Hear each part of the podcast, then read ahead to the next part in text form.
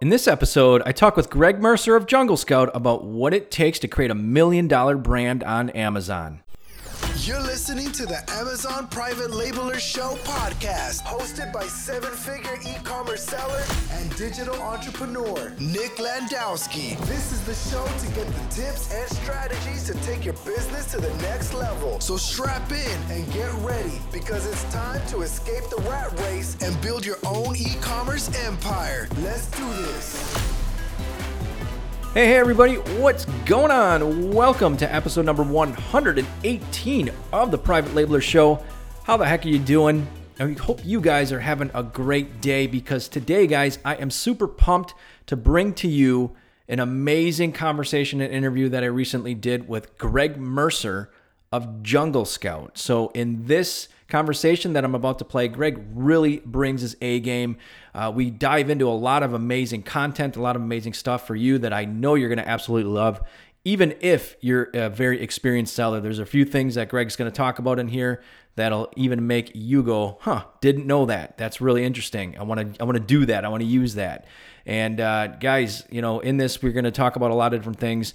Greg's going to go through uh, finding different products, different strategies with that, launch strategies, and how to grow your Amazon business to create either a successful six, seven, or even eight figure brand on Amazon. So there's just so much goodness wrapped up into this one. A lot of great tips. You're going to want to make sure you listen to the very end so you don't miss anything. Okay. And at the very end as well, I will do a quick recap for you guys, kind of give you my key pointers or takeaways from the conversation, and there were a lot of good ones. And uh, as always, guys, check out the show notes for a full breakdown of the episode at the very end. Go to privatelabelershow.com forward slash 118. I'll remind you again of that at the very end. So just look for that. Okay, so without further ado, here is my conversation with Greg Mercer. Hey, everybody, I'd like to introduce to you today the man, the myth, the legend, Mr. Greg Mercer. Thanks for coming on the show, Greg. Nick, thank you very much for having me on the show. I'm excited to chat with you for the next little while. Yeah, awesome. Thanks for being here. We really appreciate it. And, uh, you know, for like the nine people on planet Earth that don't know who you are at this point in our community, could you just do a very quick kind of like a bio, a little bit about yourself and just kind of familiarize yourself uh, to the audience, please? Absolutely. So, just a, the 30 second um, history of me went to college to be a civil engineer, became a civil engineer, hated it, wanted to become an entrepreneur.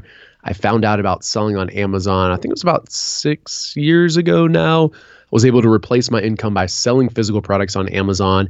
And that's um, when I decided to quit my job. So, did that for a little while. I then um, found the biggest pain point for me was figuring out which new products to launch. So I was like, okay, I'm pretty good at um, at this whole Amazon selling thing. The only thing holding me back from scaling this to a multi-million dollar company is I just really need more products to launch. So I built a system to do that. And then I later on turned that into a software product that some of you are familiar with called Jungle Scout.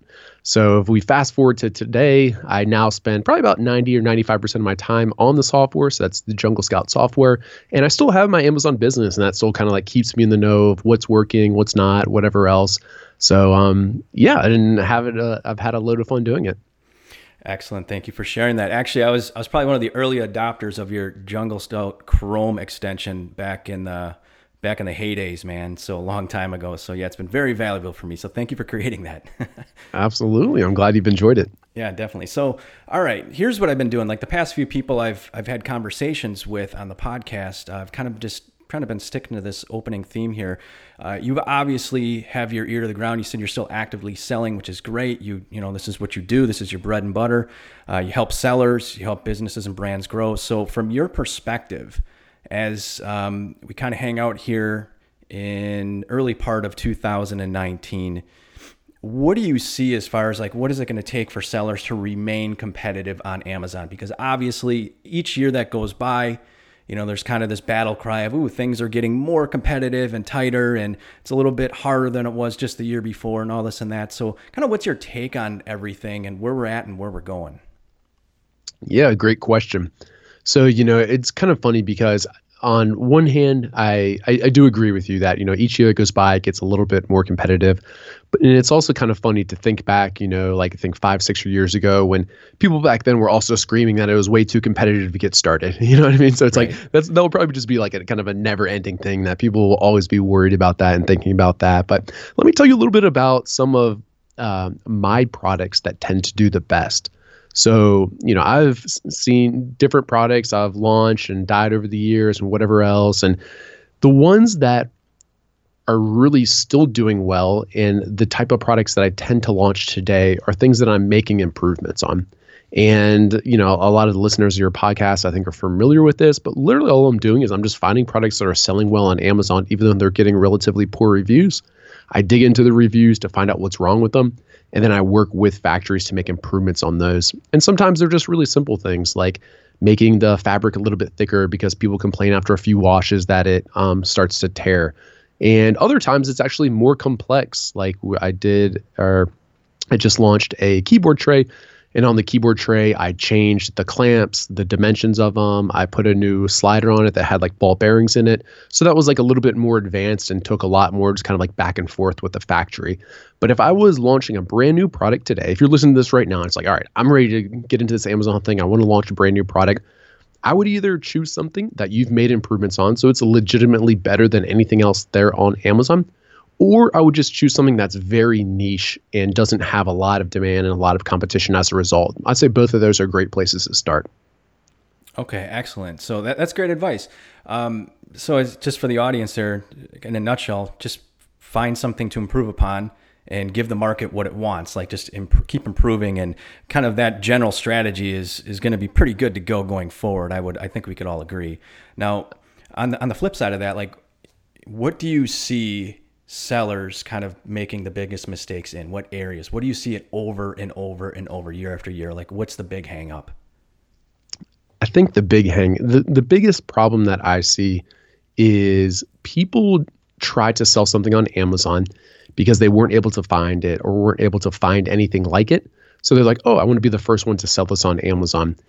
And what happens more often than not is you launch it and there's just crickets. It's like, well, that's because Amazon's not a great platform to educate users about a new type of product, especially if there's nothing else out there like it. You know, something like Kickstarter is good to do that. Like you can build up a um, build up an audience around it, and it's a great place for people to go who are trying to like discover new products. But on Amazon, like 99% of the purchases are search based intent. So, you know, if if there's not even like words that people can be searching for that they're familiar with to find your product, they likely never will. And as a result, it won't sell. So let me just give you a, a, quick example of that. You know, if I'm like trying to make a new style of coffee cup, that's perfectly fine because people are already searching for coffee cups. If I'm trying to make a way to, I'm, I'm trying to think of an example here, but like a way to, um, reheat uh, coffee using uh, a chemical system that's built for campsites or whatever else. I don't know. It's like it's not something that people are really searching for, and as a result, they won't um, end up finding it on Amazon. Okay, excellent. So there you have it, the basics, folks. Let's let's all main, maintain relevancy going forward. You know, we don't want to have old strategies and old ideas, so it's pretty simple. Just uh, kind of give the market what it wants. And uh, yeah, the Kickstarter thing. Have you ever have you ever really dabbled too much into that yourself? No, I haven't. I've always been tempted to.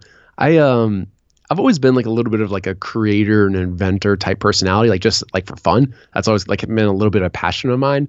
So I've always told myself that like I need to kind of in, invent something and launch it on Kickstarter. But once you start really looking into it, it's like, oh man, this is a lot of work and can be a lot of money up front. But so no, to answer your question, I've not done it. Okay, was just curious if we had a video series in the works for your guys doing something with that, but maybe in the maybe future. Maybe soon. yeah, maybe in the future. Not right now. So let's dive a little bit more into uh, the product selection, sourcing, kind of all things related, since we're kind of going down that avenue already. Um, what are you know if somebody's kind of looking for that next product? Can you give them a, a decent criteria? Like, what should they absolutely make sure they're looking for? So you already mentioned things like, you know, making sure you have demand, right? You don't want to launch products that you, you think people are going to want to buy. You kind of already want to know that. But what other things should sellers or what other criteria should sellers make sure their product meets before they even think about launching? Yeah, so I think of a few of the basic things, and some of these your listeners are probably already familiar with. Others might um, resonate as something newer, something they haven't thought about. But demand is the most important thing that we already spoke about. And if you use a tool like Jungle Scout, you know you can see how many units per month that these uh, listings are selling. Okay, so then after that, it's like okay, well, there's lots of products that sell well on Amazon. What's the co- competition like? Because you can find a lot of things that sell really well, but the competition is just so stiff. And even though um, the number of reviews isn't a direct correlation by any means to like the um, uh, the search engine rankings on Amazon, I still believe that the number of reviews is a great indicator for the level of competition because it's like the maturity of these listings. It's also the social proof that you're going up against. So that's like the main indicator I look at there. I also tend to only sell products that are like 18 or $20 or more expensive back in the day, I had a whole bunch of products that were less expensive than that, and I just found it's really hard to make any kind of decent profits based off of those. Um, so those are a few of the things. Uh, if you, those are probably like the most important. Once you get into kind of like the finer print type areas, now I'm looking for stuff to make sure it doesn't have any legal issues, like patents or like it requires uh, licensing. Um, or kind of uh, a number of things in that area. So th- those are some of the basics of how I go about judging whether or not these are good opportunities. So you mentioned what what was your price point that you're kind of up to now? Usually uh, at least eighteen or twenty dollars, and I tend to actually go quite a bit higher than that now. The downside of going higher than that, let's say like a fifty dollar product, is it typically takes a lot more capital to place that first purchase. So, you know, once you've established your business and you're generating a good amount of revenue, you have more cash to reinvest into your business. But if you're listening to this and you're looking to launch your first product, you know, those items that sell for 50 bucks might cost you like $20 to land them. You know, if you have to place a order for a thousand of those, you're talking about some serious cash. Gotcha. So yeah, obviously when you're just getting your feet wet, those are things to think about. But as you get more experience, there's going to be um, less competition that way when when people are spending more per unit and higher priced products, just because that kind of scares a lot of people away. So think of it that as a potential opportunity uh, for barriers of entry, at least. Now, um, I'm just kind of going to get your take on this. So, do you have any any uh, like warning categories or warning niches that you would maybe steer sellers away from entering in this current market? Mm, good question. All of the products that tend to give me the most headaches are is just really anything that's complicated. So I, I I tend to never learn from my own lessons, and still every once in a while I launch a product. Like these more like electronic products are more complicated, and what I mean by this is just like lots of moving parts or kind of like a lot going on, and it just you know like sometimes I have short term success with these, but it just feels like that they never work out for me long term, just because like the quality control of them is so important. So there's not necessarily a particular niche, but uh, that's one warning that I have. And then I, I guess uh, the other warning that I would have would just be anything that uh, tends to be more of like, or that you can see as more of kind of like a fad like product. So, of course, like in hindsight, it's always really easy to identify kind of fads, right? Like fidget spinners, um, probably even like selfie sticks, some of those things. It's a little bit harder to identify them in the moment but you can still usually gauge whether or not like all right is this like a pretty like faddish like kind of cheesy like i don't really know why this is so popular right now type thing.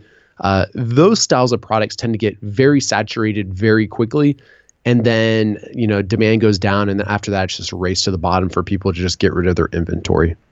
Gotcha. You know you mentioned um, be wary of products with a lot of moving parts um, other things I'd like to mention is, is, like just from my own personal experience, something I'm actually dealing with right now. Um, zippers. Be very cautious of zippers. It sounds mm, it sounds one. so simple, but yet, um, you know, when that zipper kind of is very important to the functionality of the product in some way, shape, or form, or whatever, uh, it can cause you a lot of headaches. I've actually had.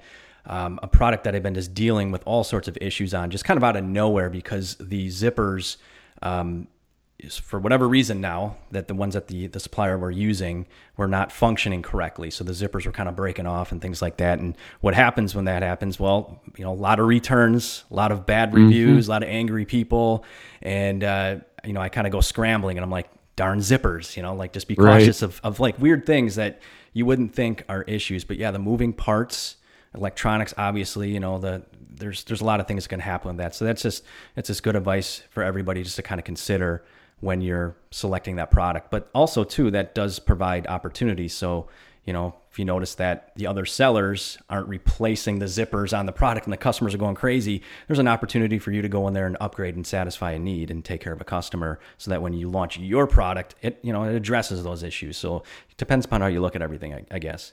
Yeah, great point. So, um, let's just say you know we've we've kind of established a, a market or a niche or a, a, product that we want to sell and we've kind of ran the numbers maybe i don't know maybe we're like hey we're going to make six eight ten dollars profit per unit you know we're really excited and now it's time now it's time to go and actually try to get this thing made to try to see who can help us out on the supplier end whether we go to alibaba or whoever um, whatever options are out, out, out there right now um, what is your tips? And, and you obviously dealt with a lot of suppliers before and back and forth and things like that. But what are some of the best tips that you could give to somebody to finding a really top notch supplier to work with? Yeah, that's a really good question. And I, I don't think I told you about this, Nick, but um, or, or, let me start with a question. Are you familiar with uh, kind of like import trade records and databases associated with them? Like an example is um, there's one company called Panjiva, and there's a few other ones that let you search through these uh, trade records. Um, import records, meaning like you can find every every import, let's say that came to the U.S. Correct? It's all documented. Is that what you're talking about? Yes. Yeah, I'm I'm partially familiar. I've kind of dabbled in that a little bit. Sure. Cool. Okay. So I've been using that's kind of been like my number one way to find good factories. I've been doing that for let's say like the past year. And yeah, I don't think I, I, told you about this yet, but actually, two weeks from yesterday, from when we're recording this, so if you're listening in the future, it's already been released. Jungle Scout's actually releasing that into its tool. And you know, even if you don't choose to use it inside Jungle Scout, let me just tell you a little bit about why this has been so beneficial for me to find like really high quality suppliers. So, what we're talking about here is anytime you import goods into the U.S., you have to file a paperwork with the government, right? It's like what's uh, the contents, like the, the quantity, the weight, uh, and some different pieces of information. And you also get where it was being shipped from. So essentially the factory's name and who's purchasing it. Okay. And then through the Freedom of Information Act, uh, companies can actually purchase this data from the government. And that's what companies like um, Panjiva and a few others have done over the course of the past few years well, I, I kind of got fed up with paying Panjiva $400 a month for access to this data, and it was also organized really poorly. So we at Jungle Scout decided to just do the same thing for them, but have it targeted um, and specially catered just for Amazon sellers and make it really easy for them to use. But my favorite way to use this data is actually to look for what factories my competitors or future competitors or whoever's getting the best reviews on Amazon are using. So since you can search by the purchaser, you know, the importer of these different goods, you can pretty easily figure out what factories these different companies are using. So, you know, back in the day, I used to always just use Alibaba to find factories. Then I was going to some trade shows and, you know, different, uh, sometimes, you know, I had good success finding factories, other times a little bit harder. But what I found was like the biggest pain point for me was it was hard to know the quality of the products that these factories were producing. Okay. So pretty much any factory can make one good sample, right? So I would always order a sample, they would send me a sample. You know, some were a little bit higher quality than others, and that's usually how I judge my factory. But then a problem that I ran into is like it's much easier for a factory to make one really high quality sample than it is to do like a production run of a thousand of these units. So I kind of, you know, so, since that was my biggest pain point, I decided instead what to do is just figure out which factories are already producing the highest quality products. And more often than not, it, it tends to be um, like really good prices around these as well. So you can either search by either the competitors' names or the Amazon sellers that are getting really good reviews, or you can just figure out which factories big brands are using. So, for example, if you want to start selling backpacks, you could check to see what kind of backpacks are, uh, sorry, what factories backpack manufacturers like North Face or Patagonia or JanSport or whoever else is using, and then contact those particular factories. So that's my best tip I have, um, I think, for the podcasters now about how to go about looking for high quality factories. That's excellent. So hopefully you guys uh, took all that in there. Okay, so if you're kind of struggling or you're just searching around on Alibaba, maybe there's a different way. So you're saying that that type of integration is is going to be worked into your tools? Yeah, I was actually um, we have a, a, a few people uh, kind of like beta testing it right now, and then our public launch date is on March 26th. So about two weeks away from when we're recording this.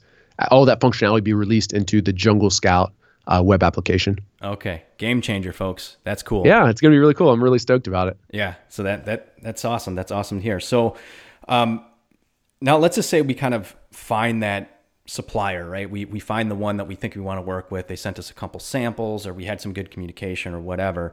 But let's talk about negotiation, right? I think a lot of times.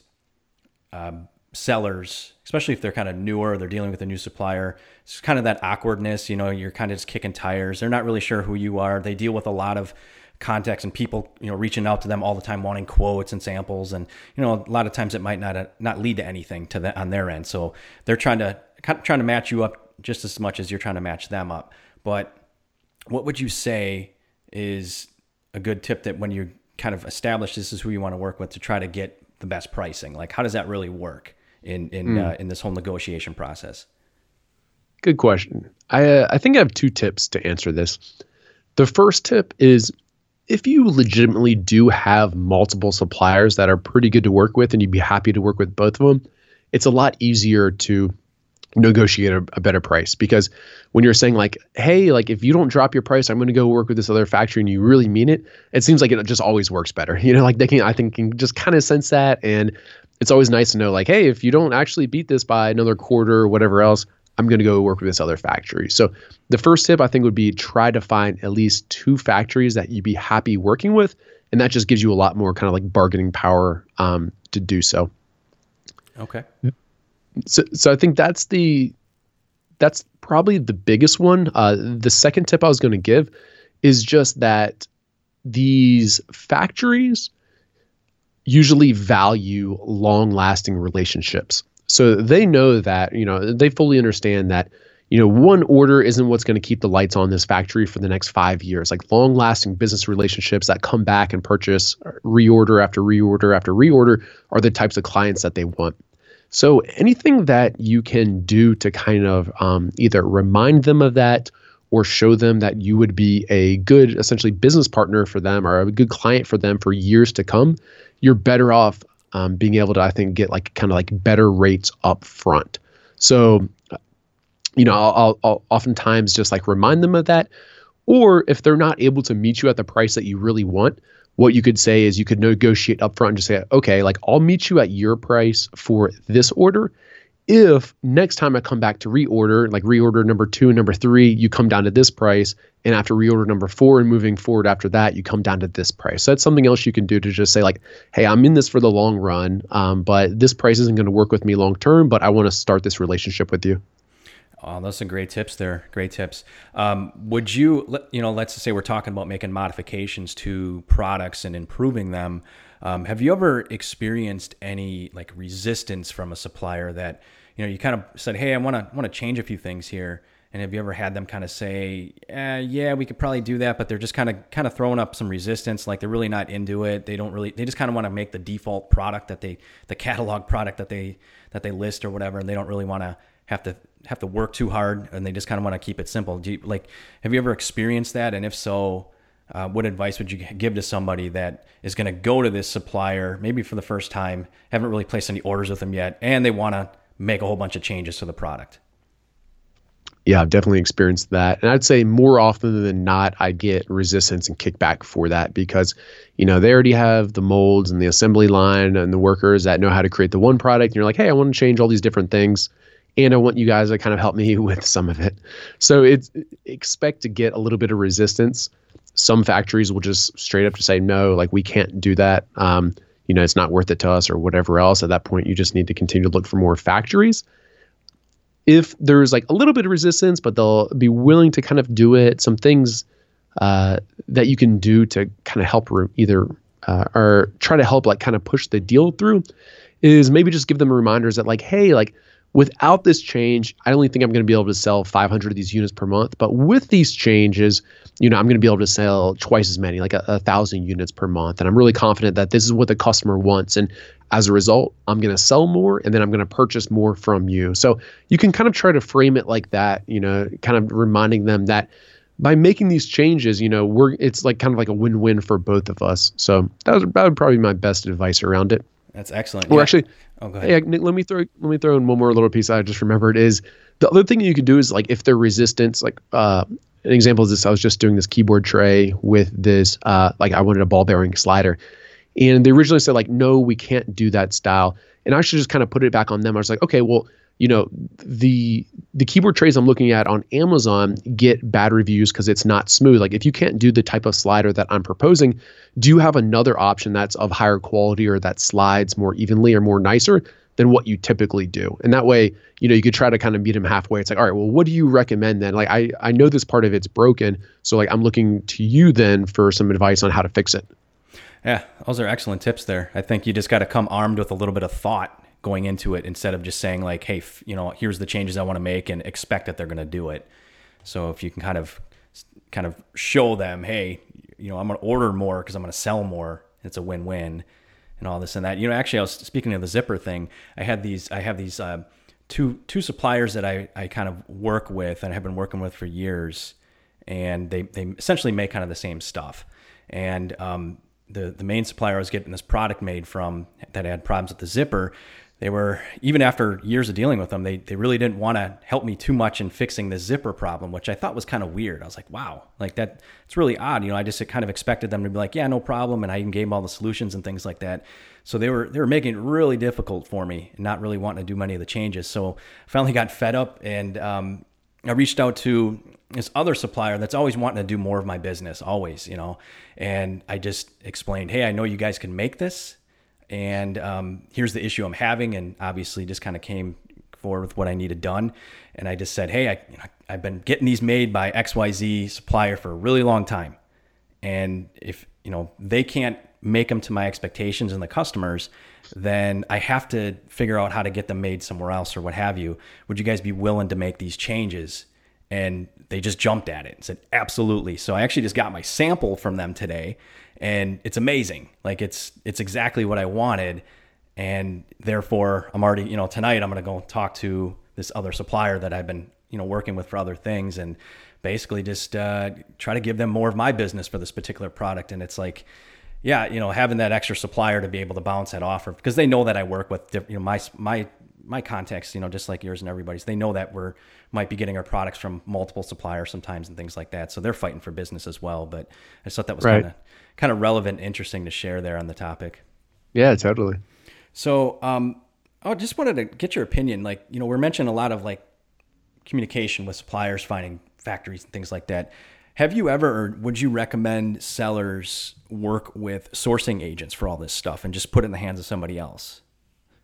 Sometimes yes. I mean, the the downsides of working with sourcing agents, and to be clear, I, I have one sourcing agent that I work with sometimes, and often if I'm ready to launch a new product, I'll give it to them, and I'll also look for a factory myself.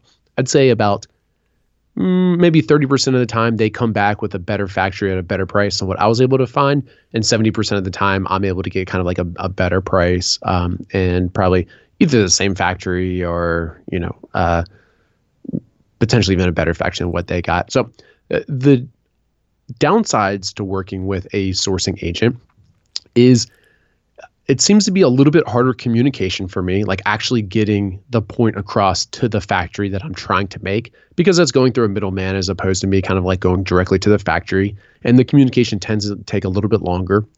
And then this isn't always true, but it seems like more often than not, it's a higher price. And of course, because they're marking it up a certain rate, right? Mm-hmm. They might only tell you like, oh, it's only 1%, but, um, you know, like they're it, kind of uh, business culture in China, more likely than not, they're like getting kickbacks from the factory. And as a result, the factory is just kind of like raising their prices. You know what I mean? Right. But the way I think about it, it's like at the end of the day, like I don't really care who's getting paid what. Like I care about what the price is of the final unit that I'm buying. So it's like, all right, whatever. So those those are the downsides. The upsides are it does seem to be easier for uh, kind of like sourcing agents on the ground in China with you know like these Chinese directories to find some of the factories that I wasn't able to find, let's say like through the uh, the trade records or on Alibaba or whatever else. So I don't think there's necessarily a right or wrong answer here. I think it's good to kind of like understand the pros and cons. And, you know, if you find a sourcing agent that you like to work with, it never helps to just see what kind of uh, price they could get you at, uh, you know, like what kind of quality of the product. Okay, excellent. Just wanted to get your get your take on that since we were kind of hot on that topic. Um, so I'm going to transition now. You know, let's just say we're we're ready to launch this product. You know, we've kind of went on this journey and we're, we're ready to go, ready to rock and roll. So I'm going to get into some launching stuff and kind of some listing re- related uh, topic. So obviously, uh, you're aware, just like a lot of sellers, if, even if you've been in this game for a few years, uh, the process of let's say launching products has just wildly changed. I mean, you know, the Wild Wild West days was just find a deal site of some sorts, and that was all you really needed to do because you could get tons of reviews. You could mark your product down to 99% off, mm-hmm. and you know, just spin it away and get it to page uh, top of page one of Amazon within who knows a very short period of time.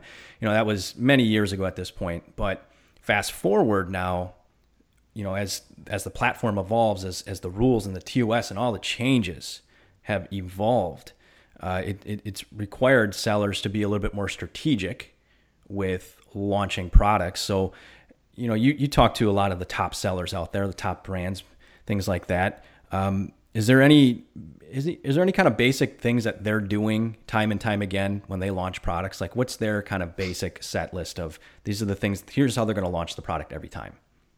Yeah, good question. If you have a existing audience then it's beneficial, I think, to launch new products to your existing audience. And if it's a really loyal audience, I could even be at full price. If not, you could give them a small discount, like 10 or 20% or whatever else. I um, I'm really close with one seller that has built quite a big brand for children's toys. And that's what they do. You know, they've built up a Facebook Messenger group as well as an email list. And when they launch a new uh, uh, product, that's who they market it to. Unfortunately, most of the people listening to this podcast right now don't have an existing audience to launch their products to. So, if that's the case, what I do and what I recommend to do is to do a combination of giving out coupons as well as just really aggressively um, bidding on PPC terms. So I've tried lots and lots of things over the years from um, Facebook ads to this and that and the other thing. And at the end of the day, to kind of like simplify what it takes to rank well on Amazon is you need sales. Like sales is a major factor of what it takes to rank well on Amazon. And of course, when you first launch a problem, you have the chicken and the or excuse me, when you first launch a product, you have the chicken and the egg problem. It's like, all right, I'm on the last page of Amazon. How am I going to get sales? The way I do that is through distributing coupons. Um, I use JumpSend, of course, because it's our own product, but anywhere that you can find to distribute coupons to people that are going to purchase them, it works well.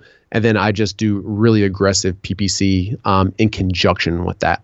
So I've been able to, you know, I found that uh, just doing both of those in conjunction, that I'm still able to rank uh, products really well for, you know, like the main keywords associated with that. It you know, it's definitely not as easy to get like reviews anymore as it is in the Wild Wild West days, like you were describing. But I, you know, so it, it might take a little bit longer, but I'm still able to successfully launch products that way. Okay, fair enough. Yeah, that like um, you mentioned PPC or aggressive PPC. Now, would you suggest that just I know there's probably a lot of different answers and theories on this, but I'm just curious to hear yours. Um, are you going after kind of like your title keyword phrase? Uh, words, whatever you're using there for your PPC right off the bat, or you're kind of going with like a different approach. Uh, a lot of sellers do where they, they find like the real long term, long tail, um, kind of the, the lower lower price, lower comp- uh, competition type of keywords, and kind of just starting there initially, so that way you're just not blowing money out like crazy. I go ahead and I just do all the PPC terms that showed up in my um, keyword research. So that includes those really big, um, uh, really uh, competitive keywords as well as a lot of the the long tail less competitive keywords so you are right that it can turn into a, a pretty significant investment fairly quickly but what you have to understand when you're doing these launches and what I have to constantly remind myself is, you know, like I'm willing to lose money for this first month in exchange for a brand new product that's going to make me money for like years and years to come, right? So I mean, it's uh, I I'm I know that it's a scary thing for new sellers. Like, oh my gosh, I just lost, you know, a few hundred dollars last week. Oh my gosh, I lost a few hundred dollars again. When's this ever going to stop? But uh, you just need to go into it understanding that that there is like essentially this like startup marketing cost associated with launching your product. Gotcha. And just kind of real quick, somebody's out there going, well, how many units do I know how to give? A, how many units should I be giving away? Obviously, it's going to vary for each product. Uh, you know, it's going to be totally different depending upon the product and the market and the competition. But like, what's a good rule of thumb, or like, how would sellers find that information of like how many coupons or how many units a day should they be kind of giving away? Yeah, so anyone listening to this that has access to the Jungle Scout web app, um, inside of there, we have a keyword research tool called Keyword Scout. And one of the columns in Keyword Scout is uh, the formula that I use for determining how many giveaways I need, or essentially how many units I need to sell per day in order to rank in the top few search or the top few listings for any given search term. So that's the way I go about doing it. You know, if you don't have a, a Jungle Scout subscription, you don't want to get one, you know, you can kind of think about it as like a ballpark of about how many units are the uh, the top seller, the top listings for that keyword selling on any given day. Uh, but that probably won't be quite as accurate as what we give you inside of the tool. Okay, fair enough. That's excellent uh, information there. Now, I guess uh, you know if we have somebody that's keeps hearing about ranking and keyword ranking and stuff like that, would you mind just kind of giving the audience for the few people out there that maybe don't know, kind of just a quick quick once over on keyword ranking? Like, how does Amazon determine where you're ranked? Like, where does that all come from? Mm, good question.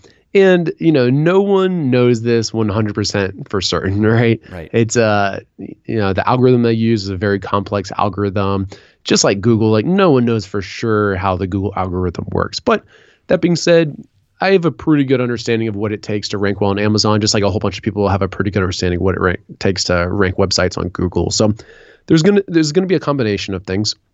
Um, the uh, so the first one is just going to be like relevancy for that keyword, and Amazon determines that by you know a number of factors.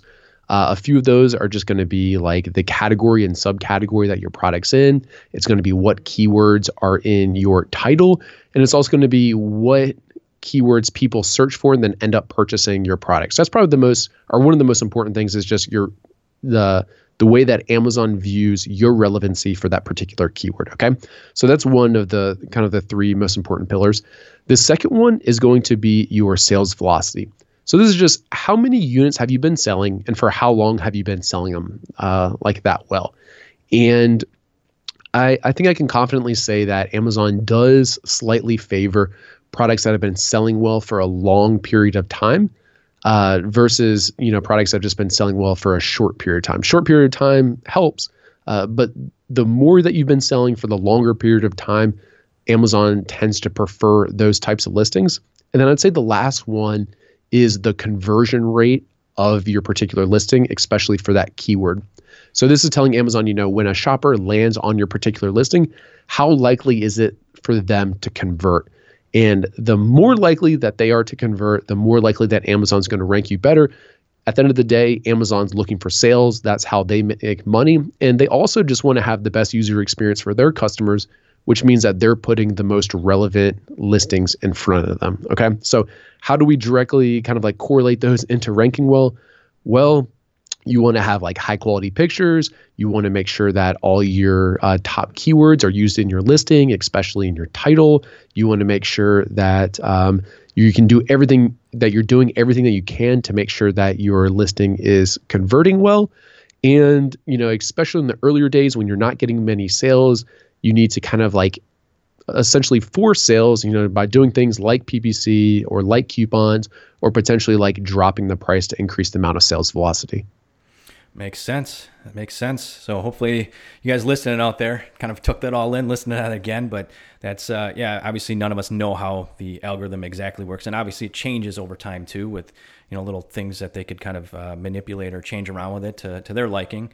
But um, you know, you mentioned just previous, Greg, about reviews about you know it's a little bit more difficult these past few years, especially now when you know with the whole review system tightening up and um, all, all, things considered. And, and one of the ways to help get more sales is if you have a decent amount of reviews, you know, that's the social proof. So that's just one little extra thing along with your pictures and copying great product and all this and that. But like, what, what advice would you have for a seller that is, tr- is struggling to get reviews or trying to get uh, you know those handful of early reviews kind of early on because I know sellers should be aware that there's the early reviewer program that Amazon has. It's what the first five reviews they'll kind of help you try to get. I think it costs sixty dollars or so. I don't I don't know if that's still a cost, but that's kind of what it was when it launched. But what other bits of advice would you have for somebody that's trying to get over the hump of just getting a good base amount of reviews so that product really takes off? Mm. Unfortunately, there's no really good ways to like really increase the amount of reviews you get. The one thing that's I think still a no-brainer is by sending follow-up emails just asking the shoppers to leave you a review. Now, you know, this is probably I guess now probably a year and a half ago that Amazon started allowing customers to opt out of that type of emails. So the deliverability of them isn't as good as it used to be. Um, that being said, it still definitely increases the number of reviews that you get. And you can sign up for a service like JumpSend to send those emails for pretty inexpensive. So it's, um, I still think it's a no brainer to just create those email sequences and make sure that you're following up with shoppers, asking them to leave a review. So that, that's like, that's the highest impact thing that you can do. That's within Amazon's terms of service, of course. The something that I do, even though I'm actually not very convinced that it makes much of a difference, is by putting a um, insert inside of my packaging. It's pretty cheap to do, you know, just for like a few cents. You can just do a little insert and drop it inside of the packaging. And I try to make it pretty personable. Say like, hey, this is a small business. Every review helps. Blah blah blah. And then ask them to go to the Amazon listing to leave a review. It's so hard to know, you know, what the return is on that. Like how many review extra reviews you really get because of that. Uh, and I'll probably never really know, but I I think it might help a little bit. Um, but that's another kind of like easy thing that you can do. Okay. And then obviously, uh, you know, as I pound home to the audience time and time again, the other thing is just having a great product. And that's the best thing. Yeah, that just that's the best thing. So it's you know, if you have a great product, if you put the work in and made those changes and actually delivered what the market wants based on the research you did, and you know, if you did things like upgrade the packaging, if you kind of deliver like a better experience overall over time or what have you, um, those are all going to, I think, have a lasting effect on how the customer perceives your product. And then when they do actually go and leave that review, because not all customers are going to immediately, as soon as they get their your product or that email from you, like review at that moment. It might be months later, what have you. But if that product is right. still holding up and it's still working great, and they're using it every day, and you know they log on their Amazon account and they're like, screw it, I'm going to leave it a review. You know, obviously if it if they're still using it many months later, it's still holding up and they're still enjoying it. You know, the good product is going to equate to a lot of four and hopefully five star reviews. So, and on the flip side, obviously, you get that product that breaks within the first week. It doesn't matter what email sequence you have or inserts you're putting in there, they're going to be pissed. And what are they going to do? They're going to go to Amazon, try to get a refund, and at the same time, probably leave you some bad feedback or a bad product review, what have you. So I think, yeah, that I know everybody obsesses about reviews, but I just, you know, I think we always still need to kind of reassure everybody that look, you can do all those extra things to to get extra reviews with the feedback and the follow up sequences and things like that. That's all good, but the bottom line is it's all about the product, in my opinion. Yeah, and just to set some expectations here, you know, I think we did a study on this a few years ago now, but the the statistics are probably still um, pretty accurate. Only and of, of course this depends on the type of product and the quality or the poor quality or a number of other factors but only about 2% of amazon customers organically leave a review and we found by just sending the follow-up email again it totally depends on a number of other factors but that that was up to more like 5 or 6% okay so just think like you, even with like a good email follow-up sequence you still have to sell 100 products to get five or six reviews. So, you know, I, I oftentimes run across like in Facebook groups, like, oh man, I've, I've sold uh, 18 products already and no one's left me a review yet. And it's like, well, unfortunately, that's um, quite common. You do have to sell a uh, pretty significant volume to really get up into those high review numbers. Yeah, Good to know. Yeah, I, I always love seeing those comments as well. People freaking out, like, you know, they just sold 18 or 20 a few days ago. Why is nobody leaving that? Well, it takes time, you know. Right. it doesn't all just come in, in waves, you know, at once, and you know, it might be spread out over a long period of time. So, um, before we move on to outsourcing, I just have kind of some one final question. So, dealing with like listings in general. Um, you mentioned, you know, hey, you got to make sure you got great pictures and a good listing and things like that. What what do you see in dealing with sellers and, and kind of really being, you know, boots to the ground in this? What are some of the issues? Like, what are some of the, the big gaps that certain sellers have when it comes to their listings? What are they missing on over and over again?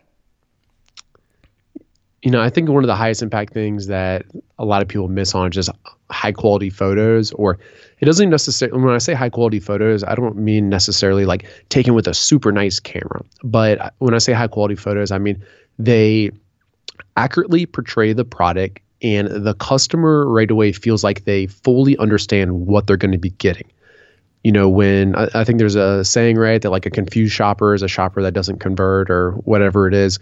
And if it's unclear to the shopper, like, wait, am I getting that? Am I not getting that? What kind of packaging does it come in? What other, you know, there's going to be different questions associated with different types of products that it's more common that they just say, like, I don't know about this. I'm going to go check something else out. So, you know, that's something that I, I see time and time again. Uh, you may be familiar with one of our products called Splitly, Nick. Mm-hmm. Uh, yep. It's pretty cool because I've been able to see like a lot of different split tests and what makes big differences and what uh, doesn't.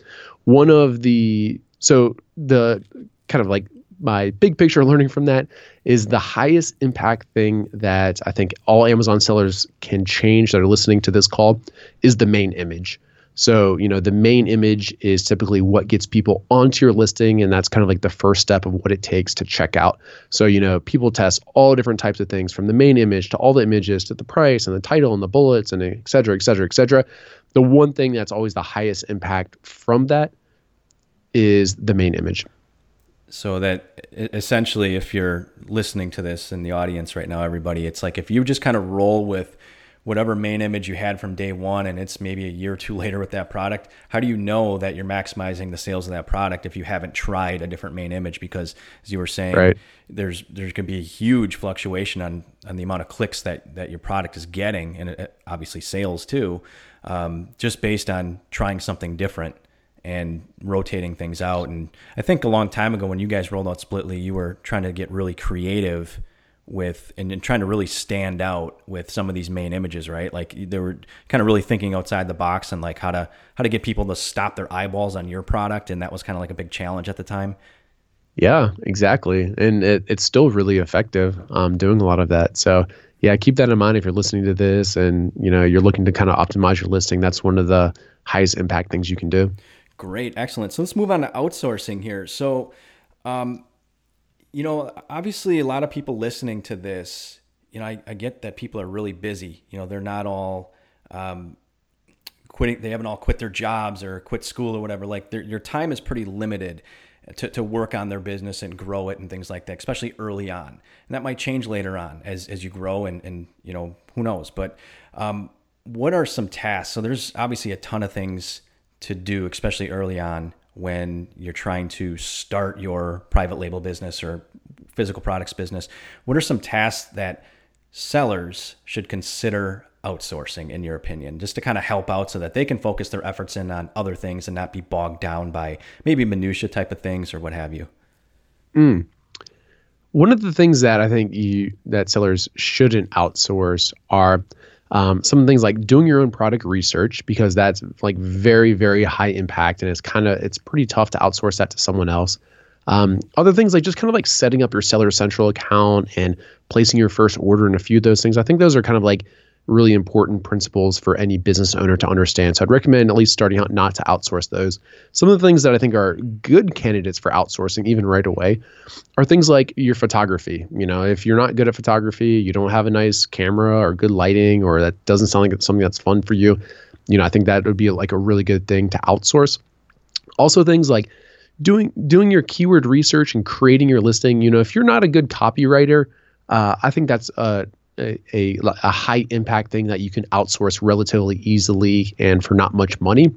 And then, you know, there are just like a number of other tasks, like maybe you're setting up like a legal entity or uh, just like a number of other things that just kind of like intimidate you about your business. Or another good one's on um, like packaging design.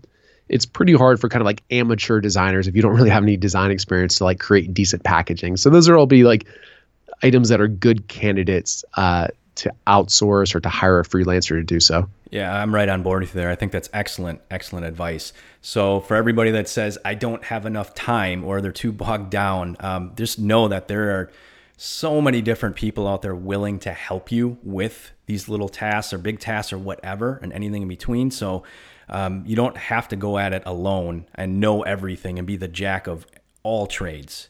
Um, but as Greg mentioned, yeah, there are certain things that you probably just want to build as a skill set you know, with the keywords and research and things like that.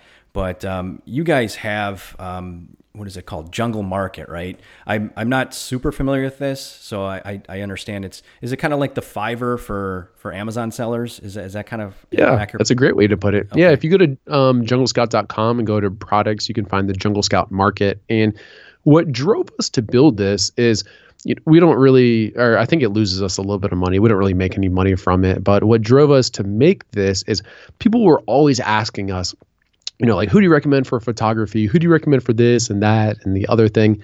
And we're like, you know what? We just need kind of like a central resource um, to give to our uh, audience or are people you know looking for different tasks to do for their Amazon business where they can find like high quality pre-vetted um, freelancers to like help them with their business you know like at Jungle Scout um, our mission is really to just help entrepreneurs build successful Amazon businesses and this is like a this was an area that we felt like was missing a little bit because it was kind of tough for people to find like good designers and good photographers and whatever else on Fiverr. So yeah, you can check out the Jungle Scout Market. It we launched it I guess about a year ago now, and there's the uh, the response overall has been very positive from everyone using it. Um, like something crazy, like 98% of the sales or something result in a five star review, which means we've done a really good job pre vetting these people that like we allow on the platform. And um, so yeah, go check it out. You know, the you'll find uh, it's it's specialized in only freelancers that um, are very familiar and actually specialize with working with Amazon sellers. So as a result, you just find people there that are of high quality. They're familiar with working with um, individuals like yourselves. So yeah, it's a it's it's pretty cool thing. Awesome. Yeah, I don't think there's a day that goes by that if like you peruse the uh, some of the Facebook groups, there's somebody out there always posting like, hey, you know, anybody have a good photographer? Anybody have a good this right. or good that? So yeah, so you know, uh, obviously people want recommendations, but if you guys have already kind of done a lot of the work, that's that's awesome. So you guys check that out. Um, I'm gonna try to wrap this up here in just a little bit, Greg. This has all been amazing information, by the way. Now, what advice would you give another seller wanting to grow their their brand or their business, whatever it is that they're creating?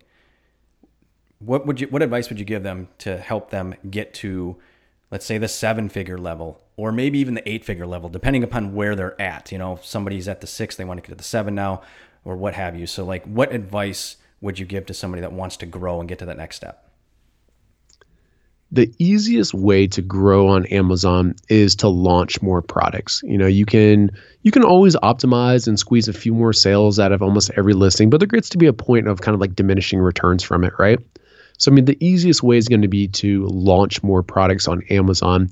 And if you like to grow your business and you're listening to this right now, I would encourage to ask yourself and and kind of be thinking about what do I feel like I've kind of like really mastered and what do I need to still work on? So, you know, maybe you've mastered selecting the right products and the products that you're launching are um, selling pretty well, but you have, uh, you know, you, you don't feel like you're ranking for very many keywords. You need to kind of like work on your keyword research or what have you.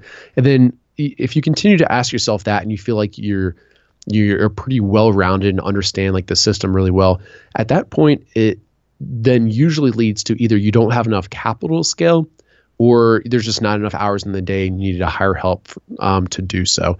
And then once you have those problems, those are actually really good problems to have because there actually is like, you know, capital out there for people to grow their businesses. And I, I used to not really think this way, but I think as I've kind of matured as an entrepreneur, now I'm very open to the idea of, um, taking capital or you know like taking cash borrowing cash in order to uh, purchase inventory. So you know i think that overall is a good problem to have. And then same thing just not having enough hours in the day. You know at that point hopefully your business is doing pretty well. And at that point you can, should be able to afford to hire you know you can even start off with just kind of like part-time help. Cool. Have Have you ever, uh, speaking of the loans or anything like that, have you ever taken one through Amazon or was it like another company? Yeah, I actually did Amazon.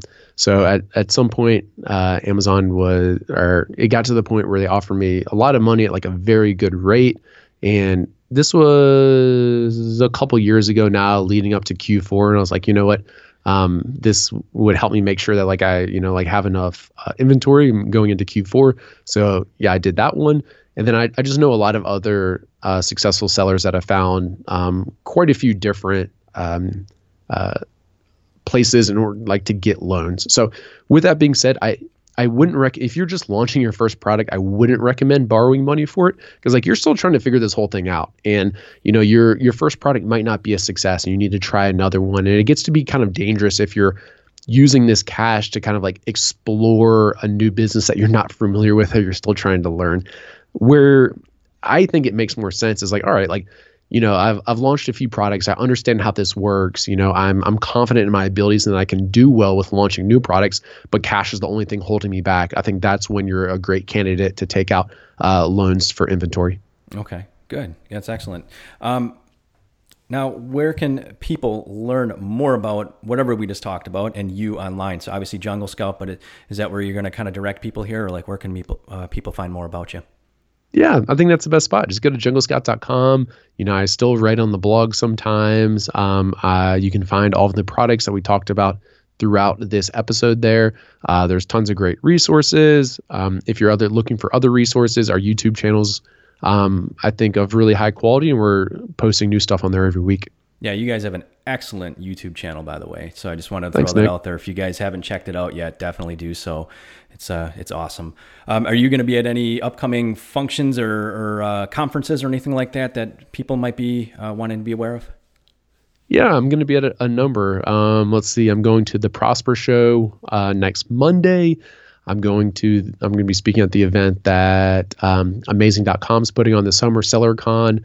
I'm going to uh, Steve Chou's uh, conference as well as Scott Voelker. So yeah, I'll be at a handful of them uh, throughout this year. If there's an Amazon seller conference going on, there's in at least in the U.S. There's probably a good chance I'll be there. Awesome. I will. Uh, I will be joining you at the Seller Con there this year. So that's the first time. I'm, first time I'm going to that one.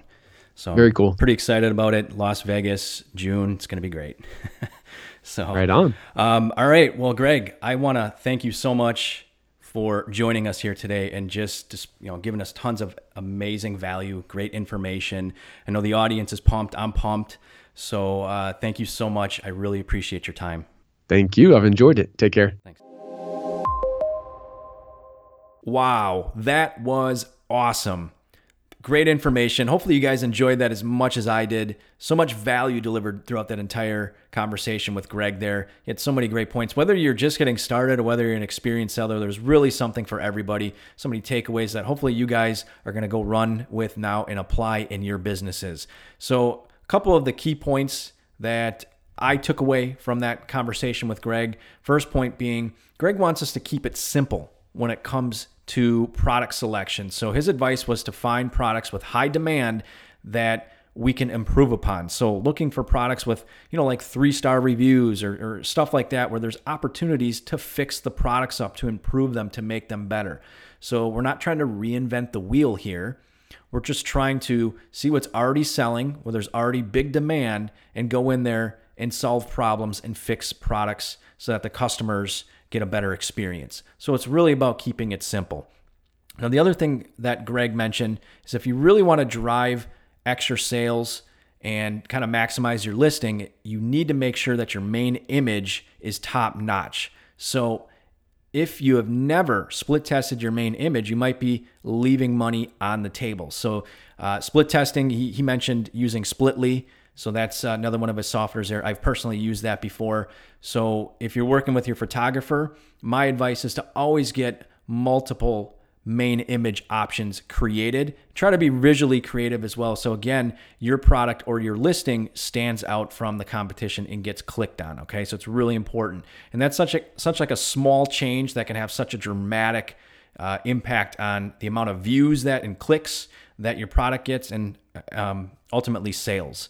And uh, lastly, Greg, Greg mentioned something amazing about finding great suppliers to work with. So a lot of people go right to Alibaba, kind of the old fashioned way or whatever. But Greg had a great tip about checking the shipping records of uh, some of the top uh, competitors out there and the top products out there. And you can find all that uh, record is public information that you can access. And essentially, you can find out where these suppliers are, who they are, and start contacting them that way. So it's kind of a, just a different way of going at it. He did mention that he's going to be integrating something similar to that or that information into his Jungle Scout web app, which I thought was super cool. So I'm really excited to hear about that. And guys, if you don't have Jungle Scout or the Chrome extension or the web app or any of that stuff, then you have to check out the deals and the discounts that I have on my resources page. Okay, so if you go to privatelabelershow.com forward slash resources, you're going to see some exclusive offers and discount links. Okay, so there's actually, uh, I believe, a special discount link as well for a Jungle Scout bundle offer that I have that you guys might be interested in. I think that's like the Chrome extension and the web app or something similar to that. So make sure you check that out. And uh, you can also find all these links, everything that we talked about. The show notes uh, will give you everything. If you go to privatelabelershow.com forward slash 118. So, all the different things we kind of mentioned, um, it'll all be in there for you to kind of consume and digest and um, uh, take in. So, hopefully, again, guys, you found as much value in this episode as I did. I'm going to leave it at that, and I'll talk to you guys later. This episode of the Private Labeler Show has ended. Please show your support for the podcast by subscribing for more business strategies and tactics to help you build your empire. Also, make sure to leave us a review on iTunes. See you in the next episode.